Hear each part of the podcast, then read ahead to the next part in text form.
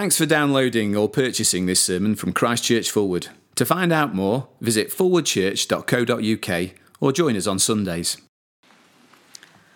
Our reading this evening is John 4, verses 43 to 54. It can be found on page 1067 of the Church Bibles, page 1067.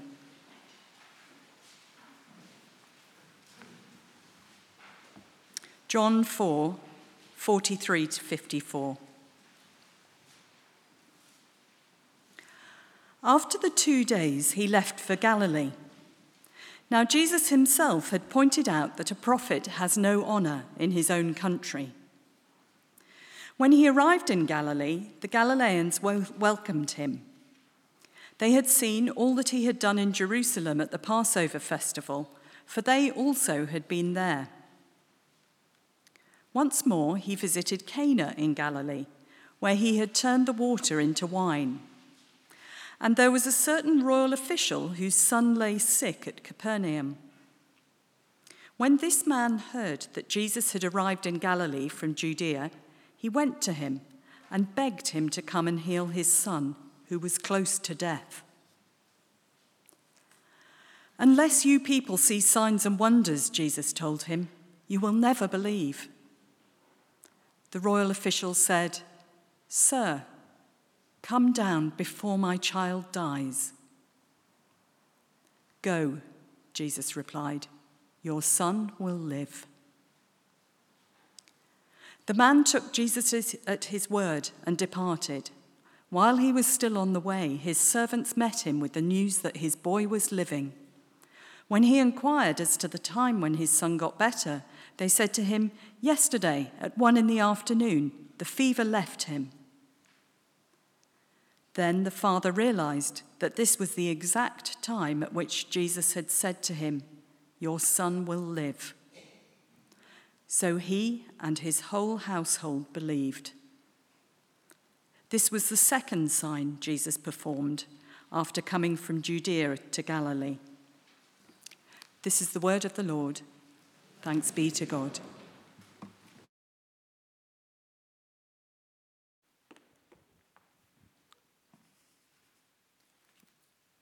Jenny, thank you very much. Please do keep uh, that passage open in front of you as we look at it together. And uh, let me just, before we begin, just, uh, just add my welcome uh, to that of Steph's earlier. It's lovely to see uh, so many people here. I'm mindful that we had a, a, a, wonderful day yesterday of him reports this great wedding. And so I know some will be here um, in support of that, but you're most welcome. And uh, so let's, let's just concentrate, let's, let's give ourselves to the Lord in prayer, and then we'll look at this passage together. Our Father in heaven, come now and bless us as we meet together in your name. Give us a sense, we ask, of your presence. Open up your word to us, we pray, and hide it within our hearts that we might be grown, that we might grow in faith for Jesus' sake. Amen. Now, many of you will know of George Muller, um, 18th century evangelist who, uh, who ran orphanages, a man of great faith. And he once said this Faith does not operate in the realm of the possible. There is no glory for God in that which is humanly possible. Faith begins where humanity's power ends. Now, John has brought us full circle. The narrative began, remember back there in, in the first verse of chapter 2, in Cana of Galilee. And we're now once again back in Cana. And the first sign or miracle of Jesus was performed in Cana, that uh, transforming of water into wine at the wedding feast. And now in Cana, we'll see a second sign is to be performed. I feel like it's a sort of a, a bookend for this portion of John's gospel. And you'll remember right at the very beginning, uh, six weeks ago, now, I reminded you that the whole message of the Gospel of John is summed up in a purpose statement right at the very end. John chapter 20, verse 30 and 31. And verse 31, we read, But these words are written that you may believe that Jesus is the Messiah, the Son of God, and that by believing you may have life in his name. So, this whole section from chapter 2 to the end of chapter 4, as we've seen, has been John unpacking what it is for us to believe, what it is for us to believe in Jesus that we may have life. And we've seen uh, that Jesus has received a mixed reception. In Jerusalem at the Passover, the crowds in chapter 2, verse 23 to 25, refused to believe that Jesus was anything more than just a mere miracle worker. Nicodemus, the Old Testament Jewish scholar, he acknowledged that Jesus was a, was a teacher from God because of the miracles, but he insisted that he was nothing more, nothing more again than a mere miracle worker. But in stark contrast to that, we saw last week how the Samaritan woman comes to believe that Jesus is the Messiah. And then the Samaritan people, they put their faith in Jesus and they declare that he is the Savior of the world. Now, by now, you will have realized, if you've been tracking with this series, there is one question that keeps arising How do we believe? How do we receive this new life? And Jesus, throughout uh, these chapters, has been giving us word pictures in order to answer that question. So we get this, this new life by being born again. We get it by coming to Jesus and asking for the living water. And here in our passage this evening, John answers the question in no unmistakable way. We receive new life by coming to Jesus Christ by faith in his word. See, what we have this evening is a beautiful example of the pilgrimage of one man, the progress of faith of the soul of one particular individual. And I want to trace that in three stages. First of all, we see that this man has faith in the miracle working power of Jesus. now, we saw uh, Jesus in Samaria last week, and uh, when he had this amazing encounter with the woman at the well, and that led to this sort of spiritual uh, uh, awakening in that area and this unexpected spiritual harvest among the Samaritans. And one imagines this must have been immensely encouraging for Jesus and uh, the disciples, given the response he'd already been receiving from his own people.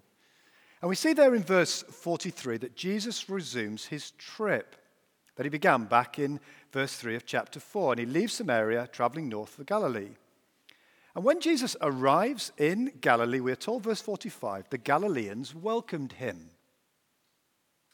But in what sense did they welcome him?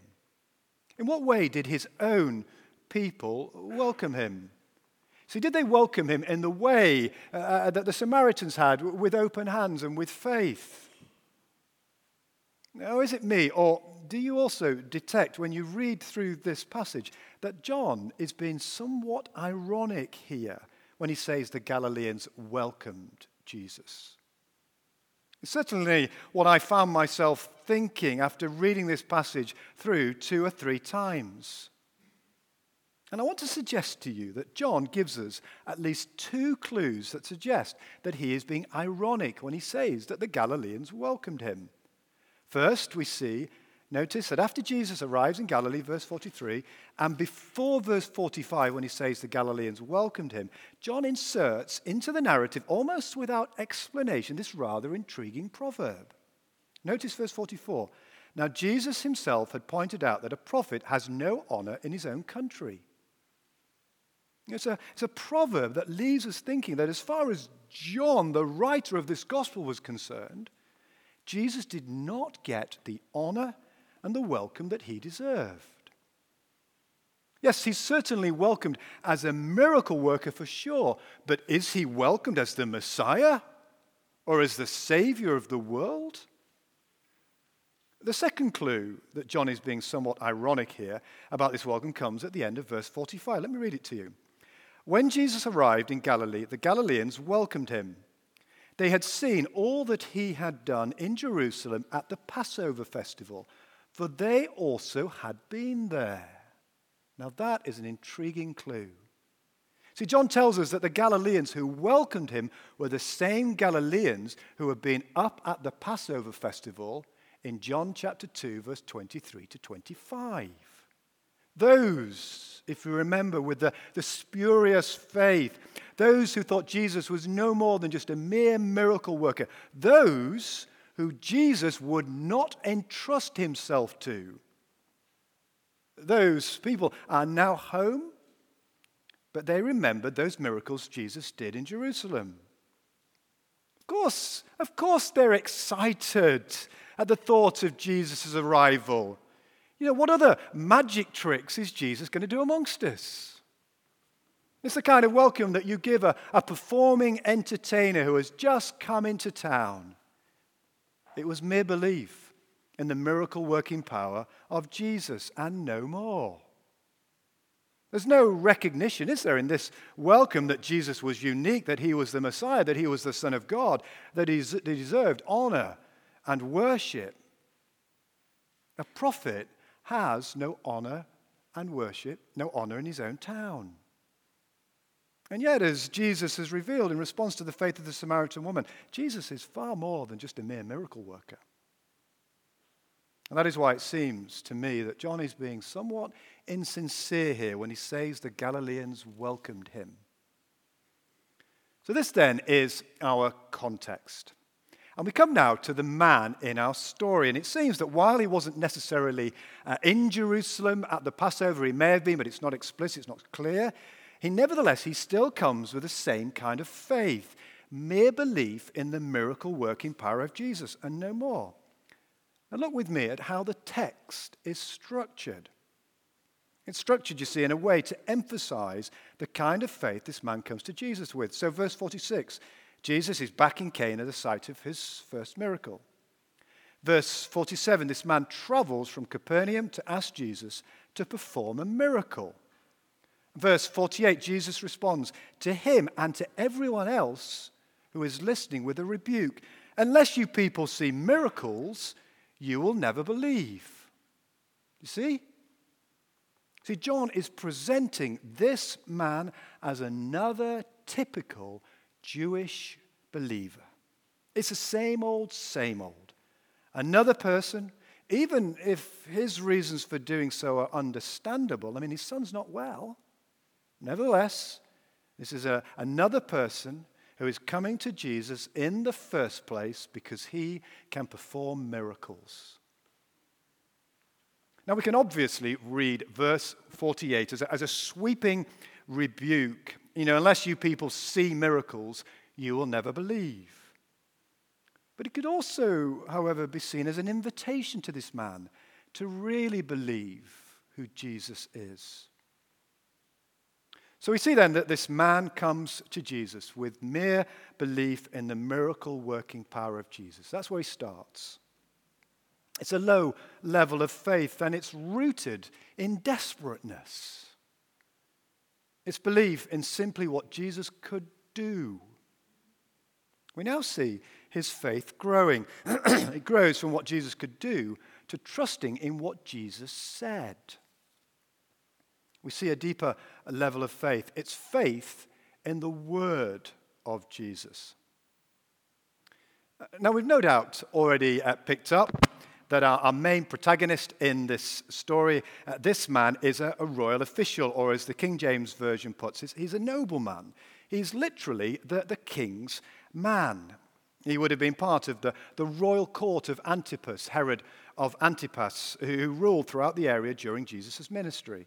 Famous, of course, for having John the Baptist uh, killed, having his head removed. Uh, and this man was uh, part of the, of the governing class of Galilee. And we see it here in the text that this man is seriously ill and he's dying. He lives in Capernaum, and that's about 20 miles or so. Uh, sort of we're taking out sort of 20 miles from Capernaum to, to, to Cana. Uh, that's not far by car, but on foot, that's a fair distance to travel. And this man, as soon as he hears that Jesus is back in Cana of Galilee, makes haste to get there. You see, he wants to be where Jesus is. Now, what is striking is that the circumstances in this man's life have almost certainly radically changed the priorities of his life. I mean, his young son is tossing with a fever and about to die. Now, every parent has experienced something of the helplessness of this. Uh, you know, that, that, the cold clutch of fear that grips the heart as you watch your, your little boy or your little girl tossing in fever. And he's a nobleman. And it's hard not to imagine that he has not made all sorts of provisions for his son, for the, for the welfare of his son. But now, like the, like the people at the wedding, like, like Nicodemus, like the woman at the well, he's come to appreciate that no earthly provision is adequate for his son's actual needs. There is a, a God shaped void in his life, and there is a God shaped void in his son's life. You know, extremes uh, will do that for you. Now, this is, a, this is an urgent situation. His son is dying, and this nobleman, who, who no doubt was in the, the habit, I suppose, of, of giving orders, has been reduced to a beggar. Do you see that, verse 47? He went to Jesus and begged him to come and heal his son, who was close to death. You know, in many ways, that is what prayer is often like. Prayer reduces each one of us to be beggars, to, to come with empty hands and to plead at the feet of the Lord Jesus Christ. And we've already seen is this man's, Jesus' initial response to this man, verse 48, which honestly, given the urgency of the man's need and given also that the man begs Jesus, don't you think seems rather cruel? Here is this man who is he's begging Jesus to come before it's too late. He's evidently desperate. But Jesus holds him at arm's length. It's actually even worse than that. He even rebukes him for coming looking for a miracle, saying, You come to me because I am able to work a miracle, but it's not what I'm here for. I'm not here, Jesus is saying, to satisfy your spectator interest. You know, I'm not some visiting entertainer. I'm here as your Savior so that you may recognize what you most need is a Savior. What your son most needs is a Savior. You see, Jesus was burdened in his exchange and in his conversations with the, with the Jewish people and with his own people. He was burdened to make sure that those to whom he gave himself weren't merely spectators, but there were those rather who were trusting in him through faith. And now we understand, of course, what's happening here because we've experienced the same in our relationship with Christ that sometimes he makes us wait and he tests us. That sometimes before he gives us the answer that we desire, he puts us on hold. Don't you hate that? You make the phone call, you've been ringing and ringing and ringing. Finally, someone at the bank picks up and they say to you, Hello there, do you mind if I just put you on hold? And your immediate response is, Yes, I do mind. Don't put me on hold. I've spent ages trying to get hold of you. And yet, Jesus, sometimes when we come to Him, crying out to Him, He puts us on hold. When we go with our requests, He's testing. You know, a loved one is in need, and you fly to Jesus and pray, and He says, Wait a minute. I've got something that you need to learn first. And this is what seems to be happening here. It's actually not Jesus being cruel. It's Jesus' way of, of inviting this man into a, a deeper understanding of Christ, and ultimately a deeper faith. Notice what happens. The royal official, he'll, he, official, he won't be put off. Even though we know that it's God who is putting off, he's not perturbed. Do you see that? There's a, a stickability in his faith. There's perseverance in his faith. God has actually been using, you see, this experience of adversity in order to bring him to see that only one thing matters. I want to notice the change in the language of this man between the first appeal and the second appeal, between verse 47 and verse 49. Now, his first appeal goes like this Jesus, come and heal my son because he's close to death. Effectively, Jesus, come and heal, come and do a miracle. See that? Well, look at the second appeal in verse 49. That was verse 47. This is verse 49. Come before my child dies. Jesus, come. Do you notice there what's missing? There's no request for Jesus to heal his son. It's just, Jesus, come. Now, look, there may be absolutely nothing in it. I may be totally wrong. But I rather think that John is hinting to us that something has sharpened in the sense of priority in this nobleman. See, before this little boy, before his little boy dies, he must have Jesus. He must believe and have eternal life. You see, I think here that John is, is drawing out that out as he alludes to, to the growing of this man's faith in Jesus. It, it's a second appeal focused not on the signs, not on the miracle, but on Jesus and his child's need of faith in Jesus. You know, this test of faith remains just as real for us today. Honestly, what do we want most for our children? A good education, successful career, a nice property, good health? Or is it that they might have Jesus, that they might have life, that they might know Jesus as their Lord and Savior? And if we needed conclusive evidence of this man's growing faith, we're given it in the next verse with a remarkable expression of faith. The man says to Jesus, Come down before my child dies. And Jesus replies to such faith, verse 50, Go, your son will live. Or as the, the Greek has it, Go, your son is living. See, the word of promise, your son is living, is a word of power. And these words from Jesus are of such interest because we read verse 50 the man took Jesus at his word and departed. Or, or, literally in the Greek, and let me say to you, this is a shocking omission from the NIV translators. The man believed the word of Jesus and departed. And by doing so, he demonstrates that unlike most Galileans, he is not simply interested in miracles. Don't miss, don't miss this. This is striking. See, in this statement, the man believed the word of Jesus. Actually, what we have here is the clearest expression of faith in all the New Testament. See, what is faith ultimately? What is it? It is believing in the word of Jesus, it is trusting in what Jesus says. It's why we give ourselves to such careful handling of God's word. For here in our hand, we have the words of Jesus to trust and obey. In this exchange, then, we have seen that this father is growing in his faith.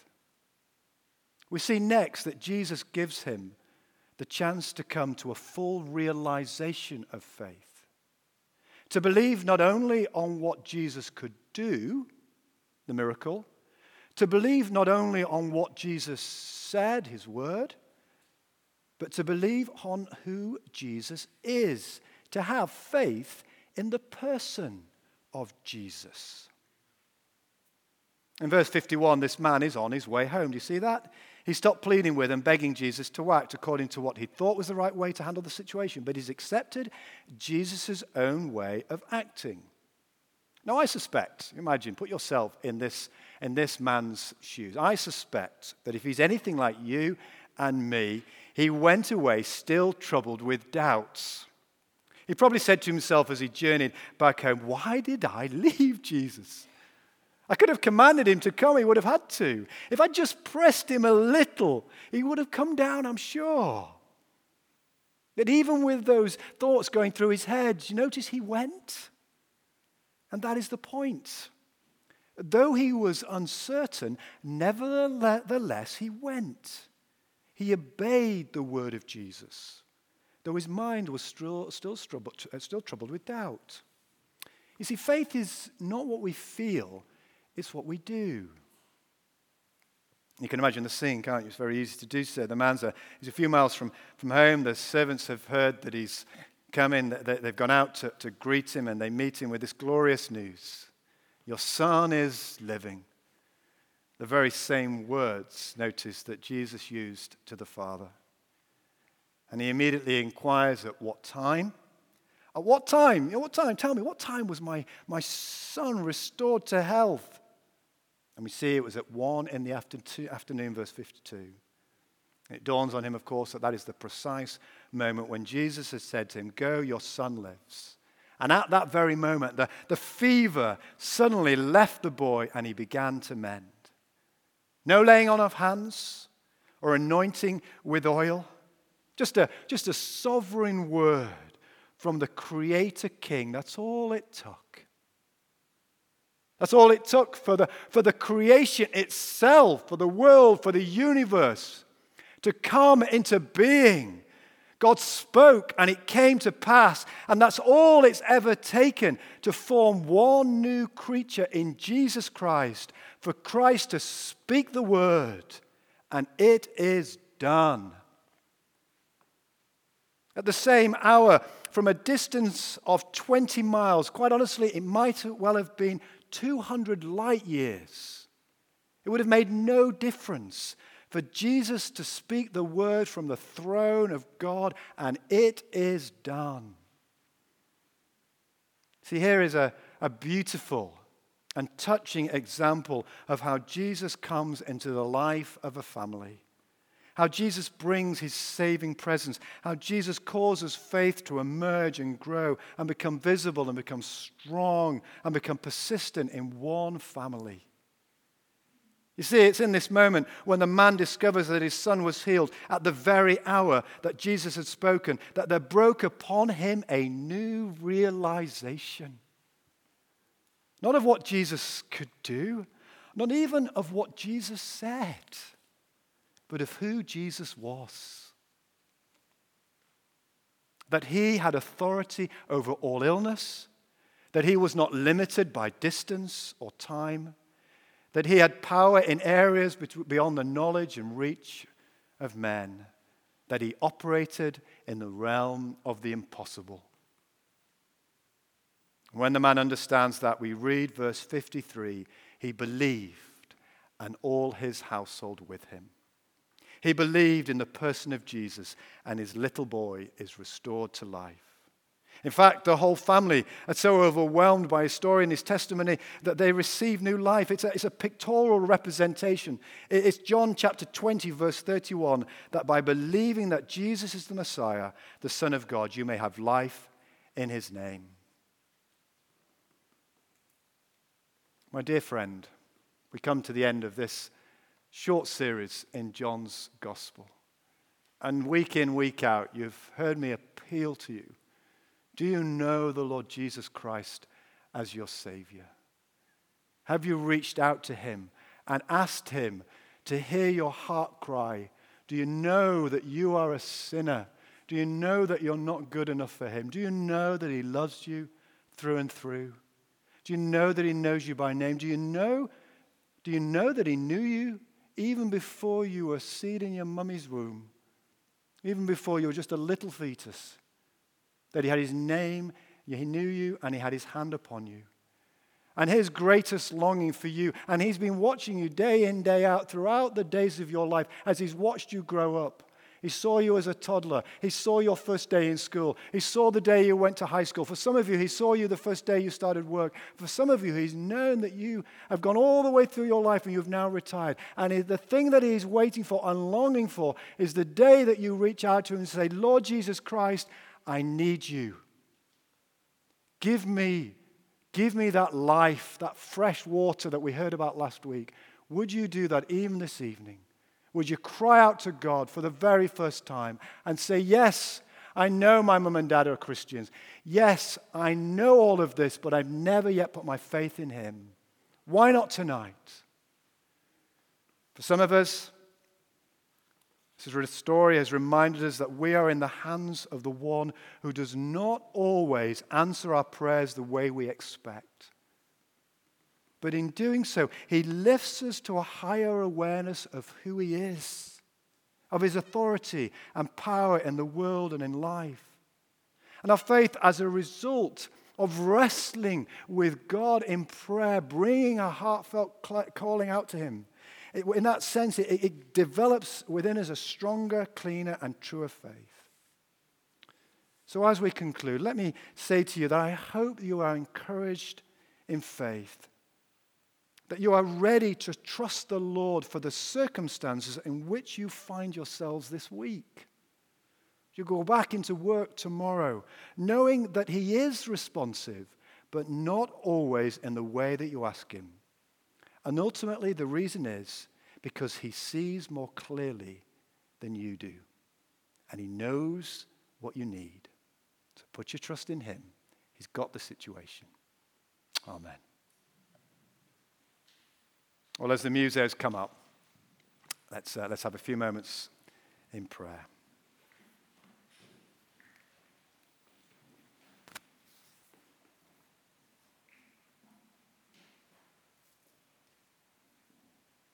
Heavenly Father, we thank you for your word. We thank you that your words are living and true, sharper than any two edged sword. We pray that you would write it on our heart that we might see Jesus and him alone. Give us ever deepening faith, we pray. In Jesus' name, amen.